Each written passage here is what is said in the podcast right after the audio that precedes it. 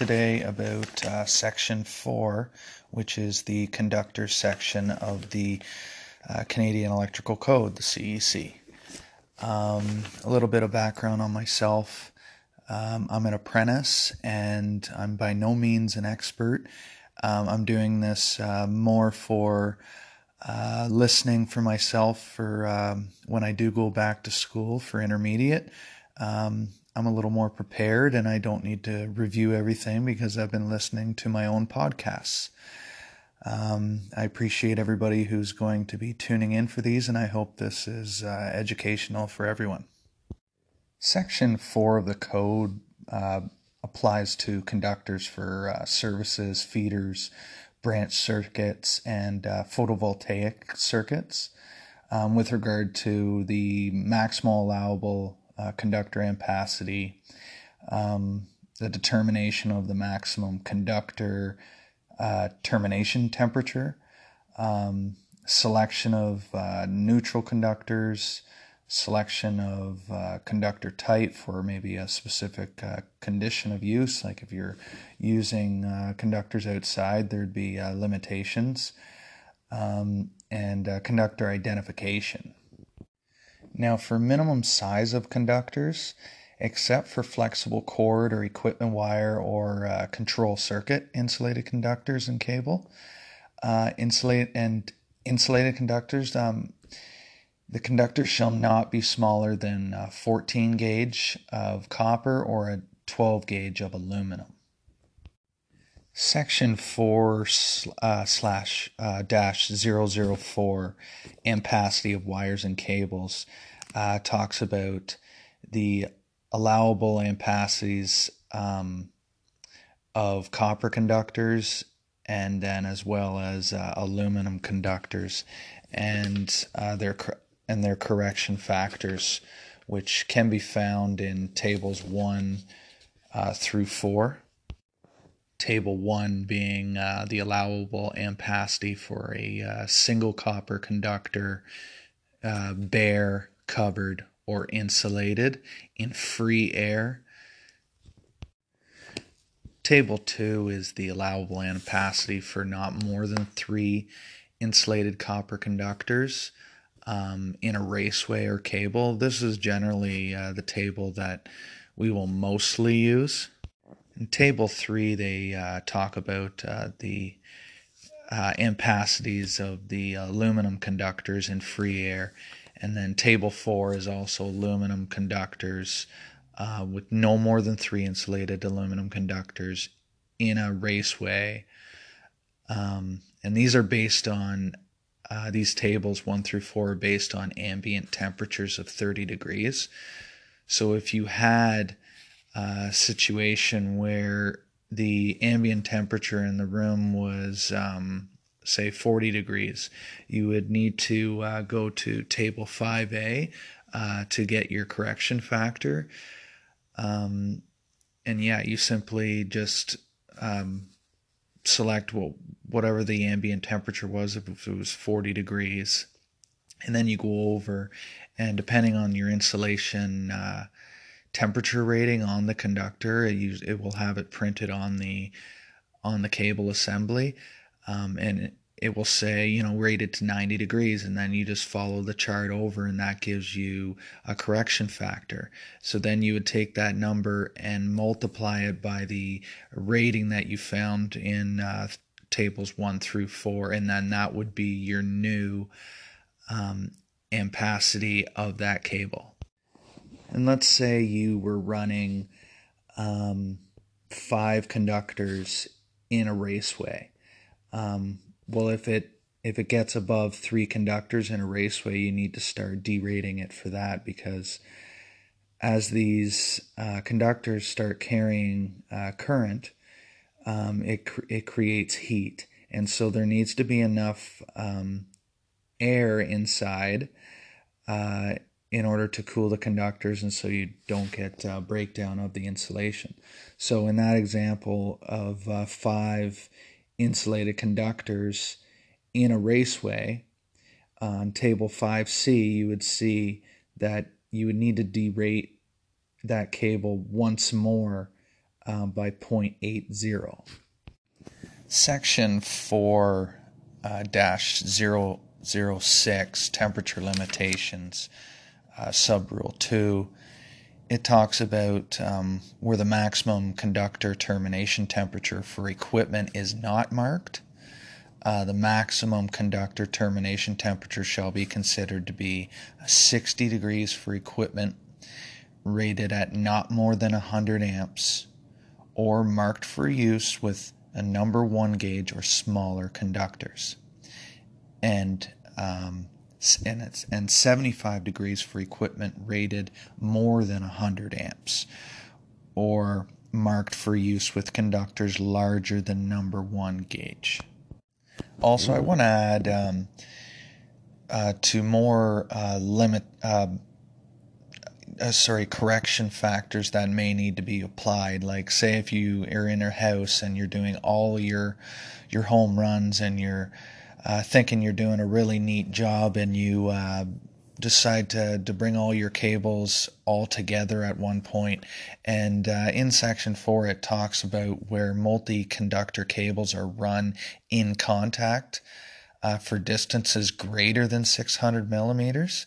So if you run all these cables together for uh, a distance greater than that, the ampacity of the conductors has to be corrected by applying the correction factors from Table 5C based on the total number of conductors in the cable. So essentially, you've just basically said that that's in a um, in a raceway together, and now um, the ampacity of those cables just went way down depending on how many uh, uh, wires are run there. So it's important to keep uh, distance from each other and arrange them um, in uh, such a, a, way that they you will never have to do that when you're um, uh, bringing in your home runs over to your panel.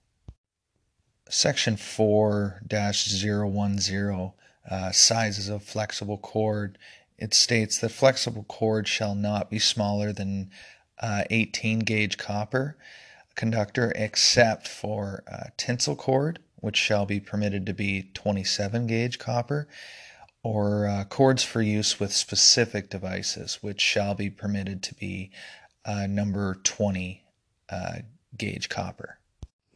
Um, so let's say you had you're running a bunch of conductors um, in a pipe and the what would you if you ran 60 degree um, conductors in with 90 degree conductors you would then have to derate the uh, the cables that were uh, 90 degree and uh, you would have to uh, determine um, the ampacity on the lowest temperature rating uh, conductor in that pipe.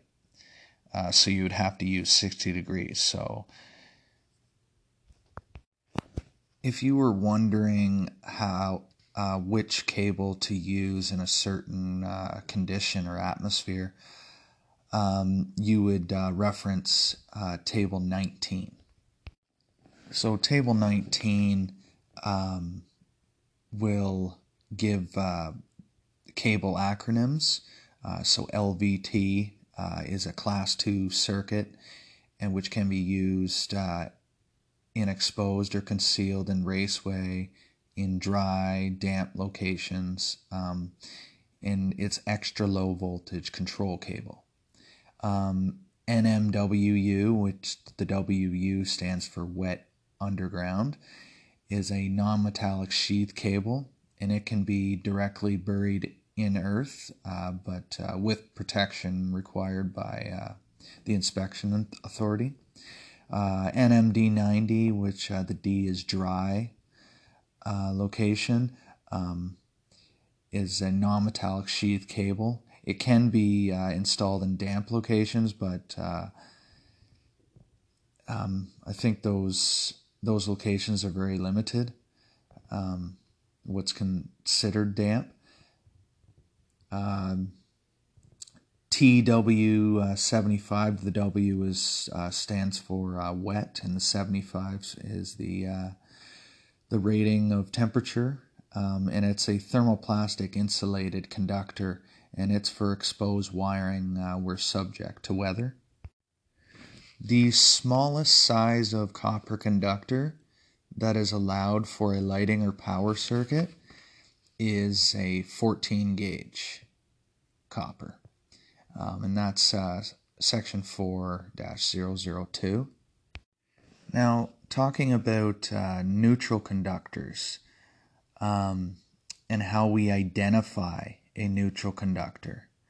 So, if the neutral conductor is over 2 gauge, it needs to be labeled or clearly marked at the ends of the cables um, uh, small wire needs to be permanently marked.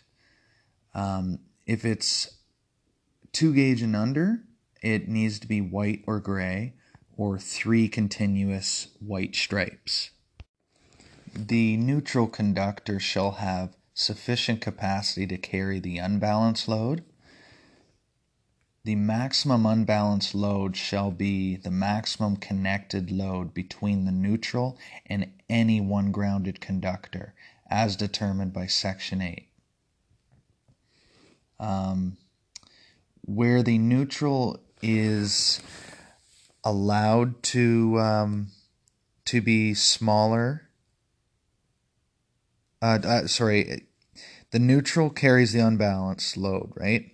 And must carry the uh, must be able to carry the amperage from one of the ungrounded is what I just said. Tripping over my words here. Um, but it the neutral conductor is allowed to be smaller than the line conductors after 200 amps at at 70%. The neutral is is also known as uh, identified conductor. Um, because hots can be of different colors where the neutral is identified and identified being white or gray or white stripes or clearly marked. Uh, tables d8a to d11b um, have the ampacities for underground cable installations uh, based on uh, calculation methods in the IEEE 835, whatever the hell that is. Um, and then uh, corresponding diagrams to those D8 to D11. Uh, they have the various typical cable arrangements for the underground cable installations. Well, I think I'm going to leave it at that for now. Section 4 is a smaller section. Um, so, a short video for me, since this is my first, is probably a good idea. Um, my next episode, we will talk about uh, section 6 uh, services and service equipment.